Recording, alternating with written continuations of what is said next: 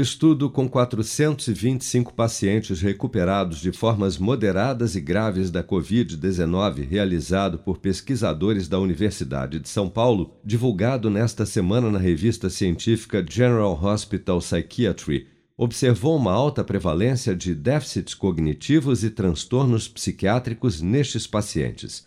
Segundo a pesquisa, 13,6% dos participantes desenvolveram transtorno de estresse pós-traumático, cerca de 15% estão tendo transtorno de ansiedade e mais da metade, 51%, relatou ter percebido perda cognitiva e declínio da memória após a infecção, como destaca o médico neurologista Tarso Adoni.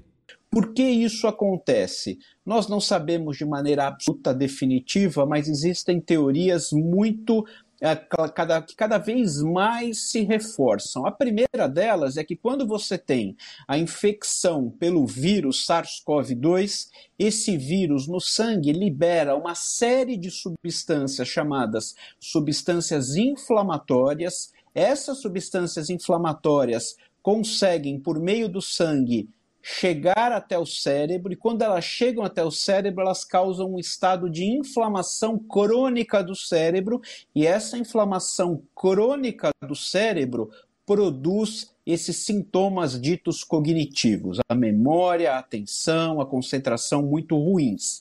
Segundo os totais de diagnósticos confirmados e óbitos por Covid-19 reportados pelos governos estaduais ao Ministério da Saúde, o Brasil registrou nesta quarta-feira 1.264 mortes e 178.814 novos casos no período de 24 horas, elevando para 635.074 o total de óbitos relacionados à Covid-19 desde a primeira morte confirmada em março de 2020.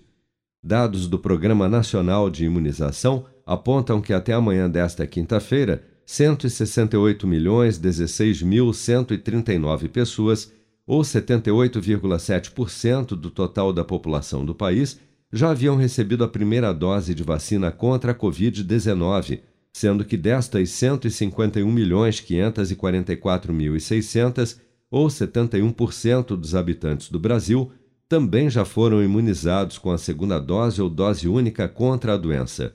54.151.559 pessoas, ou 25,4% da população, já receberam a terceira dose ou dose de reforço. Com produção de Bárbara Couto, de Brasília, Flávio Carpes.